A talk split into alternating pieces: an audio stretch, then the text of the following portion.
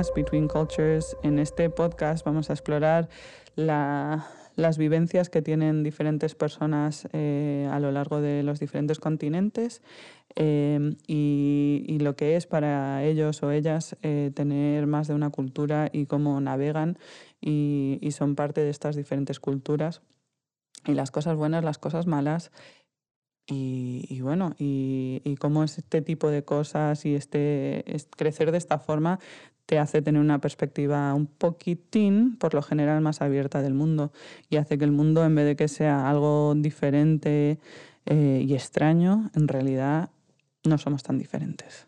Eh, gracias por ser parte de esto, Sami. Eh, bienvenido a Entre Culturas. Pues soy Samir, nací en Tánger hace 37 años ya y, soy marroquí, de familia marroquí, padres y madres marroquíes, hermanos marroquíes. Y vivo en Madrid desde hace ya, bueno, en España prácticamente desde, desde ya hace 17 años y en Madrid hace 10 años. ¿Cuál es tu, tu heritage, tu herencia? Mi herencia. Mi, eh, mi herencia, pues, si, si nos tenemos que buscar mi, las raíces de mis antepasados, puede que hayan, que hayan llegado desde la península ibérica, o sea, desde la Al-Ándalus, desde Granada, porque, porque la tribu de mi... porque mi padre es, o sea, mis padres, mi padre y mi madre son tangerinos. No, mi padre es tetuaní, nació en Tánger, pero de familia de Tetuán, del norte de África. Y mi madre es también de la zona de, de la zona de Tánger, de las montañas, o sea, de un pueblo, de, un pueblo del interior, de, la, de las montañas de Tánger, y, y ya, de ahí soy. Eh, de ahí mm, provengo.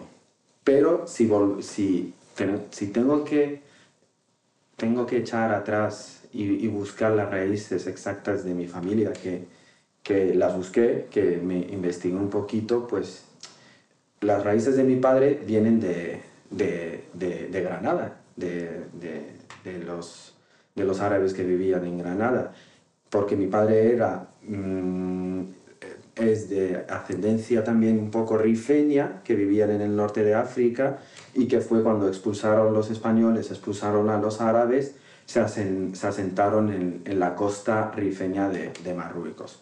Y mi madre, pues mi madre, pues seguramente también porque mi madre es giblía, de, digamos, es una, una, tribu, una tribu del norte de África, que es la más, la más eh, poblada, la que más está en, el norte de, Marruecos. Y, y, de, esa mezcla, de esa mezcla yo provengo, de, ahí, de ahí he nacido. Mm. ¿Qué significa identidad para ti? Identidad. Para mí identidad significa más bien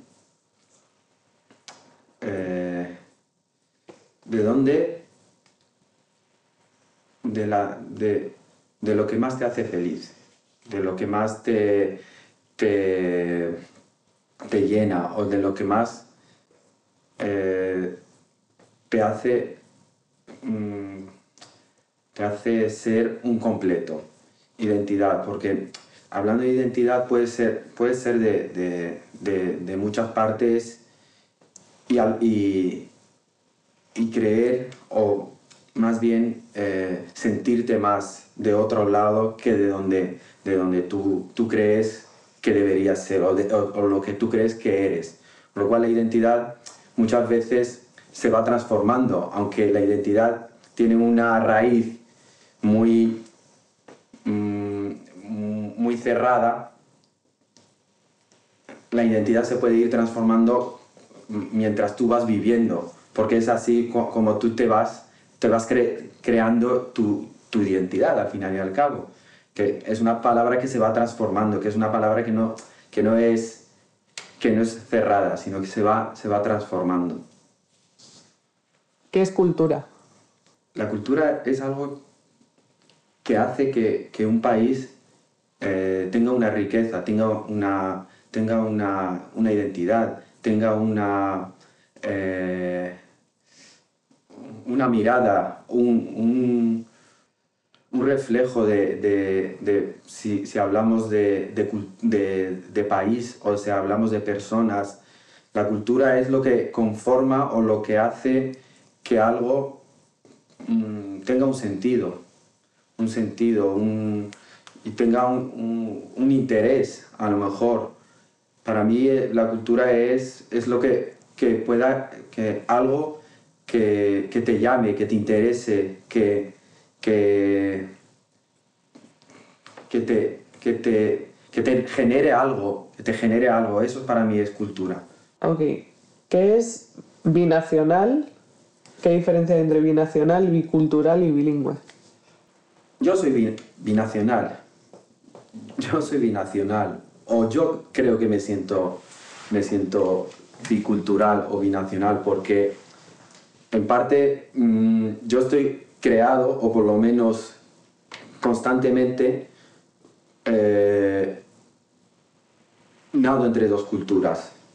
Una cultura en la que nací, una cultura en la que yo eh, me he criado, una cultura en la que yo eh, me he formado eh, gracias a mis padres y mi otra cultura es la que yo he decidido elegir, es la que yo he decidido escoger. Esa, eh, la forma de ser o la forma de, de, de, ver el mundo o la forma de vivir el mundo, vivir el día a día, eso es lo, esa es la cultura en la que yo ahora pues me muevo. Y, y para mí es, es curioso porque son dos mundos tan diferentes tan diferentes, pero que conmigo confluyen y van muy bien de la mano, independientemente de que hayan choques o que haya choques personales, culturales, familiares, pero como lo, gestion, lo gestiono yo en esta parte, porque es la, hablo de mí, eh, van muy bien de la mano. Seguramente por, puede ser por, por la educación que he tenido o por o por ver el mundo de una manera mucho más, mucho más mmm, simple, que al final muchas veces, o sea, parece que nos complicamos, intentamos complicar mucho la, esto, pero al final puede ser mmm, según la persona que seas y si vives en dos mundos diferentes o en dos culturas diferentes, sabes gestionarlo, puedes, puedes encontrar una, una tranquilidad un, o, o, aspectos en los que tú te sientes, tú te sientes cómodo. Para, eso, para mí eso es, ese, esos dos mundos muchas veces pues mmm, van muy bien de, van muy bien, van muy juntos de la mano. ¿Dónde está tu casa? Casa. Mi casa. Para mí mi casa es donde encuentro la, la, tranquilidad, la felicidad y donde yo me siento, me siento feliz. Yo tengo, sinceramente, tengo varias casas. Mi casa, mi casa que me dio nacer, que es Tánger, en la que mm, gracias mmm, por las circunstancias de la vida no me la tengo tan lejos, con lo cual puedo, puedo ir con asiduidad dónde está mi madre, dónde están mis hermanos, dónde están mis recuerdos, donde, donde mmm, constantemente añoro. Esa es, mi, esa es mi primera casa. Mi segunda casa es en la que estamos aquí ahora mismo. Mi casa, mi casa de, actual, mi casa del día a día, mi casa con la que comparto con mi pareja, mi casa con la que llego y, y duermo y como, esa es mi, mi otra casa. Y luego tengo casas, casas, distintas casas, casas de mis amigos, casas de, de gente que, que, que, me recibe en sus casas como si fuera mi casa. Esas son otras casas a las que yo llamo casa. ¿Te sientes juzgado por otros para hacerte eh, sentir de una nacionalidad y solo, digamos, parte de una nacionalidad? Entonces, como estar muy encasillado de decir eres esto y no lo otro. Sinceramente, eh, durante todo el tiempo en el que yo he estado aquí, nunca he tenido esa, esa sensación. Que, que alguien te juzgue mm, por ser quien eres. No, no lo sé porque, porque sí que es verdad que en muchas ocasiones de gente que, que tengo cerca, sí le ha pasado. Físicamente, que eso es muy... Eso es muy físicamente nunca me ha pasado, pero eh, burocráticamente hablando sí me ha pasado. Sin conocerme, la gente sin conocerme sí que, me ha, sí, sí que me ha juzgado de una manera, de una manera, podemos decir, de una manera negativa, pero físicamente nunca he tenido yo ningún tipo de, de prejuicio, ningún tipo de rechazo. Puede ser de muchas cosas, puede ser de forma de ser, puede ser de de, de, de cómo tú eres, puede ser algo físico, puede, pueden ser muchas cosas. Sí, te voy a decir una cosa que parece muy, muy extraño, pero yo, creo yo creo que he tenido mucho más prejuicio por mi gente marroquí que por la gente española. ¿Por qué? Porque muchas veces, o sea, he tenido situaciones, situaciones en las que yo eh, he sido yo eh, el actor principal que la gente me ha juzgado, me ha criticado como si fuera español y cuando, y cuando le respondo en árabe se quedan en shock. Son situaciones, por ejemplo, una vez que yo me acuerdo ahora mismo en un autobús que yo llegué, que iba, que iba a trabajar, cogí un autobús y tenía a dos marroquíes, dos chavales marroquíes detrás, yo estaba delante y ellos pues me estaban criticando. Ah, mira este que parece tal, que parece cual, que no sé qué, no sé cuánto, en árabe. Y, estaban todo el rato metiéndose conmigo sin, que sin creer que yo les entendía. Y una vez que llegó mi parada, les saludé. Les dije, oye, chavales, hasta luego en árabe. Islam, islam. Y se quedaron se quedaron súper, oye, no, que estábamos bromeando, no sabíamos que eras de nuestra tierra, no sé qué, no sé cuánto. Son situaciones en las que son pequeños detalles, pero que yo me he sentido muchas veces juzgado por, mis, por, mi propia gente o tener mm, mm, algunos comentarios en los que en mi, en mi lengua de, materna que, que, por parte de que, por parte que de, de, de, una nacionalidad o de un país como España en la que yo vivo ahora mismo que me siento, eh, me siento adoptado o me siento recibido pero físicamente nunca. Sí que burocráticamente sí que muchas veces me ha rechazado por, por temas de currículum, por temas de trabajo, que nunca, nunca, nunca, siempre eh, seguramente he sido pues, de los primeros, eh, puede ser el más, el descartado. Pero bueno, tampoco lo puedo hablar 100% porque no lo sé. O por ejemplo, por ejemplo, ahora mismo que llevo mm, dos años esperando a solicitar la, nacionalidad y, y, no, y, los trámites se alargan cada vez más, cada vez más, cada vez más y no, y no, llega, y no llega a ninguna solución. Cuando, no sé, cuando yo me siento mucho más, cada vez más, más español que, que, que marroquí, por ejemplo. Bueno Perdona, no me... Nada, me acuerdo de lo de Estados Unidos, que a ti no te dejaron. Ah, bueno, sí, eso te puedo... Te puedo... Sí, si quieres. O por ejemplo, como, como, te decía, como te decía, por parte burocrática, o por ejemplo yo para Estados Unidos, para Reino Unido, aunque, aunque vivo en Europa, tengo que hacer tantas gestiones, tengo que pedir visados, tengo que... que yo lo entiendo, que muchas veces pues, son situaciones en las que ellos tienen que tener un control, pero yo para esos países no soy igual que un español. Simplemente porque mi, en mi pasaporte pone que soy marroquí. Simplemente con eso y hay una diferencia. Y para mí los trámites, primero son trámites largos y costosos, mientras que a un europeo, en este caso, son gratuitos. pero bueno, son cosas que, que tenemos que, que apechugar con eso porque, porque he nacido en un país diferente. ¿Eres fluido en los dos idiomas? ¿Tienes más idiomas? ¿Hay uno que predomina más? Eh, hablar, eh, mm, hablo, soy, tengo fluidez cada vez más en español que en, que en árabe, pero bueno, también hay que, hay que anotar que el árabe que hablo yo es el darilla, es el árabe que se habla, es el árabe que se habla, que se habla en, en Marruecos.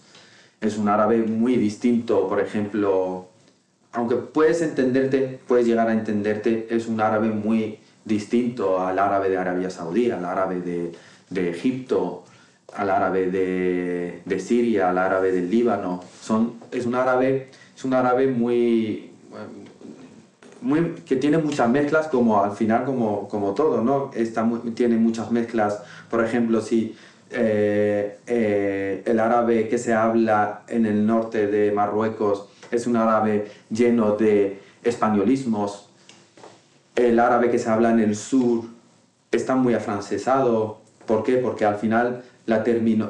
Primero porque, porque eh, Francia y España estuvieron muchos años en, como protectorados de, Marruecos. Y segundo, porque cuando no existe un término en una lengua, pues se crea y, o se coge, se coge prestado de, de, de, idiomas que en este caso, por ejemplo, el francés o el español, que son, son idiomas que han estado muchos años, muchos años en, en Marruecos.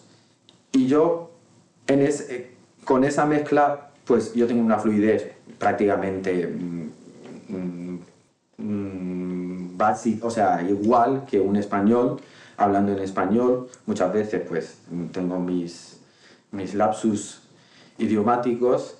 Y el árabe, pues, prácticamente al solo hablarlo ya cada vez, solo con mi familia, pues acabo perdiéndolo. ¿En qué idioma dices tacos? ¿En qué idioma digo tacos? Prácticamente en español. Digo tacos eh, en español y muchas veces pues alguno en árabe para por si no quieren que, que, que, me, que, me, que me entiendan. Eh, ¿Puedes navegar los dos países eh, sin, sin, ser visto por un extranjero? Sí, sí, y de hecho lo, lo hago. Aquí Aquí prácticamente hasta que no, si yo no lo digo, en España, si yo no digo que soy, que soy eh, tangerino, que soy marroquí, en ningún momento creen que soy de Marruecos y, mucho, y, me pasa constantemente. Muchas veces me dicen que si soy francés, porque bueno, pues que tengo un deje, un deje que, se me nota, que la gente que me conoce pues eh, lo nota, o, y muchas veces confunden porque no llegan a, les cuesta situarme, situarme en el mapa y muchas veces pues eso, piensan que soy, que soy, muchas veces me han dicho que eres italiano, que eres francés, que eres, que eres, pero nunca, nunca marroquí. Y en Marruecos, Marruecos siempre, casi siempre paso más por español, pero cuando ya, ya hablo, les hablo en árabe y les saludo en árabe, pues ya dicen, ah, pues tío, pareces español, no sé qué, no sé cuánto. Pero sí, pero podría, podría pasar desapercibido prácticamente en los, en, en los dos países, sobre todo porque mi educación en Marruecos fue prácticamente una educación española. Eh, yo estudiaba en un centro, en un centro español, en un centro con, unas, eh, con una estructura una estructura educativa española, con lo cual todo lo que daba era en español, todo, todo y teníamos una asignatura de árabe y, y, de religión, pero una hora al día, que eso es poquísimo. Y, y, eso, yo estudié, yo estudié en Tánger, en un colegio y un instituto español, donde, donde, donde, donde hablábamos en español.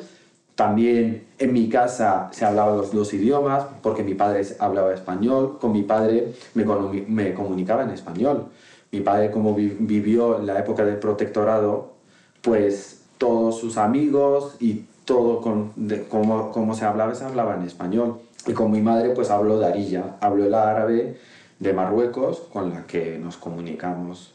Y por eso tengo esa, esa mezcla y ese deje que se puede, se puede notar al, al habla. ¿Te sientes diferente a la cultura mainstream, a la cultura que tienen, digamos, todos los españoles o todos los marroquíes? Me siento diferente a la cultura global que tienen los que tienen los cada parte. Me siento diferente a la cultura marroquí. Me siento muy diferente. Me siento que yo no me costaría mucho conectarme. me costaría mucho adaptarla o destruir algo de esa, de esa cultura que no me gusta y, o guiarla en la cultura que yo pienso, pienso que me gustaría, ¿no? Que me gustaría que fuera. Pero muchas veces me paro a pensar y, y, eso sería también, eh, no sería, no sería eh, positivo, porque mm, cada uno se tiene que adaptar a, a, lo que hay en su entorno. Muchas veces yo voy a Marruecos o voy a Tánger y veo cosas y, y, pienso, ay, es que no son como los españoles. Pero es un error mío pensar eso, porque tampoco quiero que sean como los españoles o como, como yo vivo aquí. ¿Por qué? Porque perdería su identidad o perdería su, su, lo, lo bonito que puede tener, que tiene, que tiene eh, esa, esa cultura. Si al final todo es igual, mmm, se queda en algo muy, muy banal y muy simple, con lo cual mmm, las dos cosas, las dos, las, do, las dos culturas son, son distintas entre sí y, y, y creo que son, la, cada una tiene una cosa buena y cada una tiene una cosa mala, cada, cada, una, cada uno te suma en algo y cada una te resta en algo. Pregúntame y seguimos. Vale. ¿Qué, ¿Qué, cosas buenas tiene Marruecos y qué cosas buenas tiene España? Pues mira, o sea, eh, sí. píntamelo. Principalmente la libertad. La libertad de lo que tú puedes hacer aquí, la libertad de que tú puedas mm, ser lo que eres, hacer lo que quieras, respetando pues unas normas, normas de ciudadanía, en su caso, tal y cual, no, no, no matar a nadie, no, pero una libertad que, por ejemplo, en Marruecos no la tendrías. O que estarías muy eh, eh, bloqueado o, muy... Mm, o sea, por ejemplo, en Marruecos, a lo mejor tú no puedes decir libremente que, que, que, que no, que no rezas. O no puedes decir libremente que no haces ramadán por ejemplo, yo aquí, yo soy libre de decirles, por ejemplo, yo no hago ramadán, yo como en ramadán y yo no rezo, yo no rezo o yo no creo en Dios. Aquí yo lo puedo decir libremente, pero ahí no puedo decírselo. A mi familia les puedo decir que no hago ramadán, pero no les puedo decir que no creo en Dios. ¿Por qué? Porque para ellos eso, eso es, es la mayor desgracia que les puedes decir. ¿Por qué? Porque mmm, la religión en Marruecos es una... Es, tiene, es una columna vertebral que sustenta todo el país, al final y al cabo. El 90% de la población es musulmana, con lo cual, si tú vas en contra de ese pensamiento, eres, eh, eres un traidor, eres una persona que, que, que no vale. Y eso, eso no, o sea, y ahí no tienes libertad. Eso es, un, por ejemplo, eso es un ejemplo que te puedo decir, un ejemplo de lo más, y, y no solo yo, lo, lo, lo he visto en compañeros míos compañeros míos que, que, por ejemplo, en Ramadán, durante el mes se tienen que esconder para irse a comer a, a, a, su casa ¿no? y no lo pueden decir libremente. Una cosa buena, digamos, que tiene Marruecos que España no tiene. Sí, vale. ¿Qué es eso que añoras, por ejemplo? ¿no? De... Sí. Cultural. O... Pues, o una cosa positiva, o una cosa que me gusta, que me gusta mucho de, de Marruecos y que no ha perdido Mientras que en España, o, o por lo menos en Madrid, en el, el, que es la ciudad en la que, en la que vivo, y veo que, que, que, que cada vez es que cada vez pues se va perdiendo por, por, por, la gente que hay se va perdiendo en la identidad no la, la, la, la naturaleza el, el en, en, Marruecos en Tánger cada vez sigo viendo que, que o por ejemplo la familia la familia la familia en Marruecos aún sigue siendo pues, importante, eh, eh, están, están el, eh, hay un respeto a los padres, a los padres como, o sea, ese, ese miedo o ese miedo-respeto que hay a los padres, pues ahí sigue, sigue, sigue habiendo, ¿no? La palabra del padre sigue siendo imp importante, ¿no? Ese, mientras, mientras aquí yo creo yo creo que, que, que, se ha perdido, o a lo mejor no quiero decir que ya no se les respeta, sino que, ha cambiado, que es otra forma de, mirar. Y cuando voy ahí y voy, por ejemplo, mis sobrinos que, que, la palabra de su padre o de su madre es ya súper, mm, sigue siendo importante y pues aquí no, no lo veo tanto, ¿sabes? No lo veo tanto. Y luego pues eso también, que yo qué sé, a mí, por ejemplo, cuando voy a Tánger, me sigue, me sigue gustando ir a los mercados, a los mercados de verduras y de frutas, que siguen siendo los mismos que hace, pues eso, hace 25 años, con las mismas campesinas de, de turno, vendiendo pues, la, la cosecha de, de, que tienen en su, propio, en su propio campo. Eso, por ejemplo, eso a mí me encanta. Me encanta ver que sigue teniendo, que pasan los años y hay cosas que no cambian. Porque los veo como algo positivo. Porque porque tiro de añoranza y tiro de, de, de, lo que a mí me gusta y lo que no me gustaría cambiar de, de Marruecos. Y eso, sí, eso es, eso es una cosa que me gusta mucho. Mientras aquí, pues el, por ejemplo, el mercado, pues prácticamente ha desaparecido, ya no, ya no hay, ya no hay esos mercados de fin de semana o de un día eh, y vas a comprar la fruta del campesino de turno Ok, en tu casa, ¿qué era diferente a casa de tus, de tus vecinos? ¿no? O a lo mejor incluso aquí, ¿no? Si... Me gusta, me gusta, me gusta esta pregunta porque eran tantas cosas tan diferentes eh, en, en, la casa, en mi casa que en la casa de mis vecinos porque, porque, porque mis vecinos eran de todo el mundo. Yo tenía vecinos americanos, indios, italianos, franceses, judíos, eh, eh, tunecinos, y todos tenían cosas diferentes, y todos hacían cosas diferentes, desde... A mí me gustaba, esta pregunta me gusta mucho porque, porque me, hace recordar, me hace recordar mucha, muchas cosas. Mi vecina de, pared en pared era judía, y era judía española, era sefardí, con lo cual eh, yo he estado muchas veces en su casa y, y he visto, y he visto eh, elementos decorativos judíos y antes de pequeño no lo entendía, no lo entendía, ahora de mayor sí los entiendo y, y los recuerdo con, y los recuerdo con mucha...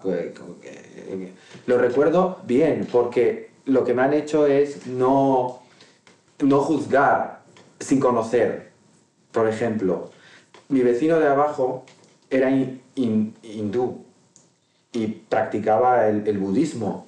Y a mí me encantaba, me encantaba tirarme al suelo y escuchar cómo rezaban. O su olor, su, su casa, su casa y mi casa, porque como estaba debajo, olía siempre a, eh, a especias, a su, a, a, su, a su olor, porque el, el, olor de un indio es inconfundible. O sea, tú vas a cualquier parte y, y hueles el olor de, de, de, alguna familia india y dices, ah, mira, son indios.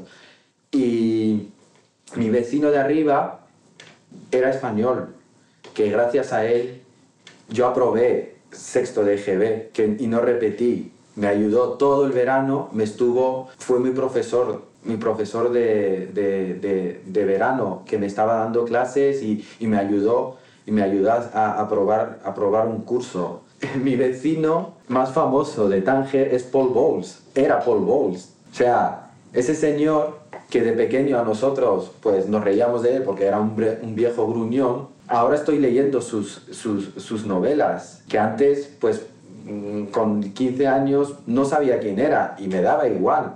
Y con 18, cuando empiezo a, informarme y a documentarme, sabía que era Paul Boy, sabía que era famoso, porque, pero en Tánger nunca había leído una novela suya. Y es uno de los escritores que por lo menos puso Tánger en, en el mapa.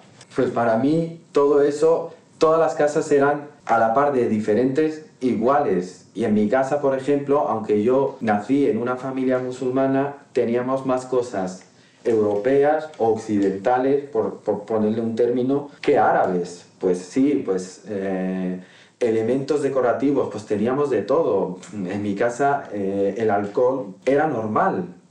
En mi casa el alcohol era normal. Ver, para mí ver una cerveza era normal. Y no, y no me generaba ningún tipo de, de, tal, cuando en las casas musulmanas es o sea, prácticamente imposible ver algún, algún elemento de, de alcohol. Y, pero sí, sí, me, me gusta mucho esta pregunta, la verdad.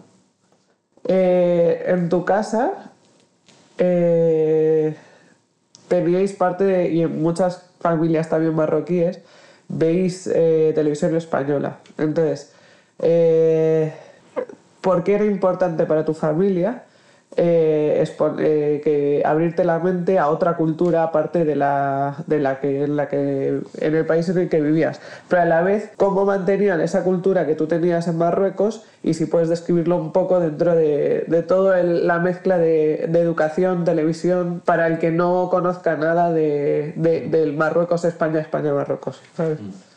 Eh, me encantaría saberlo a mí también. Sobre todo porque yo creo que por, por una de las razones, porque como mi padre medio se educó en un universo muy, eh, muy, muy, muy lleno o muy, muy español, pues pensó que ese, eh, esa educación es la que le gustaría para sus hijos. Luego, nosotros, en parte, te vas educando o, o- vas recibiendo información y te vas, y te vas, eh, y te vas eh, haciéndote por, eh, por, muchas, por muchas vías. Una de las vías era, por ejemplo, la televisión. ¿no? La televisión en, en, en, los 80, en los 80, 90, prácticamente veíamos televisión española. Una, por una de las opci- una por, por, por la razón de que era más, lo más cercano, o sea, eh, mm, nos separaban un estrecho, nos separaba mm, 15 kilómetros de mar, con lo cual recibíamos la señal española y casi, bueno, prácticamente el 90% de lo que veíamos de televisión era español, porque tampoco teníamos otra opción. En el canal marroquí sol- solo había un canal, un canal de televisión, y la oferta audiovisual que te ofrecía no era interesante, con lo cual eh, te interesaba mucho más, mucho más la versión, la, parte, los canales españoles que los canales marroquíes. Por otra parte, en la calle, la calle, la cultura que yo tenía era la, o sea, o la, información o, o, yo era la marroquí.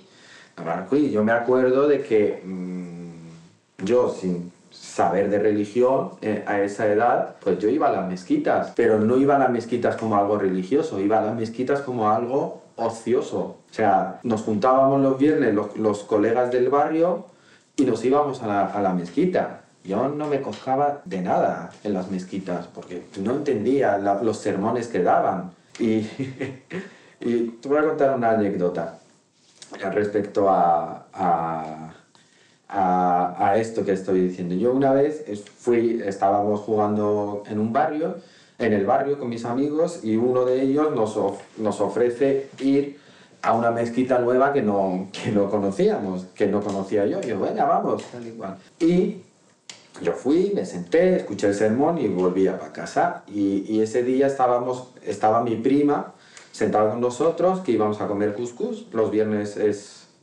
un plato oficial, tradicional, comiendo couscous. Y, y va mi prima y me pregunta que qué que, que, que, tal en la mezquita. No sé si tendría yo 16, 15, 16 años, pues le, le dije lo que había escuchado o lo que había entendido en ese momento, que era, le dije que pues eso, pues eh, le dije que el, el, de- decía que las mujeres no tenían que salir solas, las mujeres no tenían que, que perfumarse, las mujeres no tenían que vestirse a lo occidental. Y yo me acuerdo que hubo un silencio en la mesa, recuerdo la mirada fija, pero fija de mi padre penetrante, que me di- que me, y me dijo, como vuelvas a ir a esa mezquita, te rompo las piernas. No solo dejé de ir a esa mezquita, si no, fui a ninguna mezquita más desde entonces. Pues es eso, muchas veces eh, tú te vas educando por varias vías, la vía, de tu casa, la vía de la calle, la, educación que te dan en tu casa, la educación que, recibes de la calle, la, educación que recibes en los colegios, la educación que recibes en otras casas de familiares y amigos y la, la educación que recibes de la tele. Pues mezcla todo eso y sale una persona.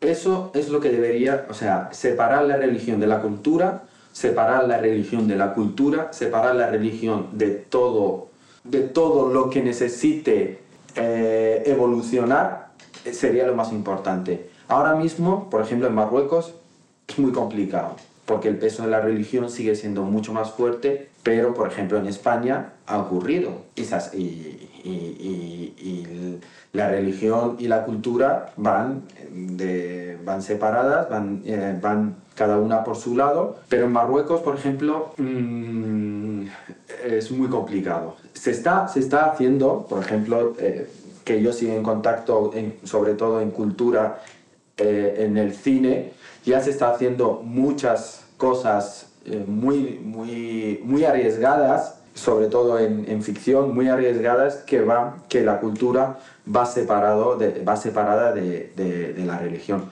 Pero en general, en general es muy complicado. Y todo lo contrario, cada vez, mira, es que hay, do, hay dos vertientes. Está la vertiente de gente que ha estudiado fuera, que ha vuelto y que quiere darle esa, libertad en sus trabajos, sobre todo, eh, pero hay otra fuerza que también, no sé si decir ha renacido o, está emergiendo o ha emergido ya, porque eh, cada vez, pues eh, el tiempo va pasando, que también hace mucha fuerza. Y eso es, para mí, desde mi punto de vista, es, pues eso, es contraproducente, ¿no? Para llegar a una, a una libertad a la hora de, de, de generar algo, a la hora de pensar. Pero ahora mismo, en Marruecos, eh, la religión tiene mucho peso en todas las vertientes. ¿Qué tradiciones has adoptado de otras culturas? Vamos a intentar separarlo de la española, ¿ok? ¿Hay alguna sí. tradición que típica, a lo mejor marroquí, porque español has hablado bastante, que has adaptado, adoptado y a lo mejor otra de otro país que ahora es tuya, que no era tuya? Vale. Básicamente la Navidad. Si ves en mi casa, hay elementos navideños o de la cultura estadounidense Black Friday.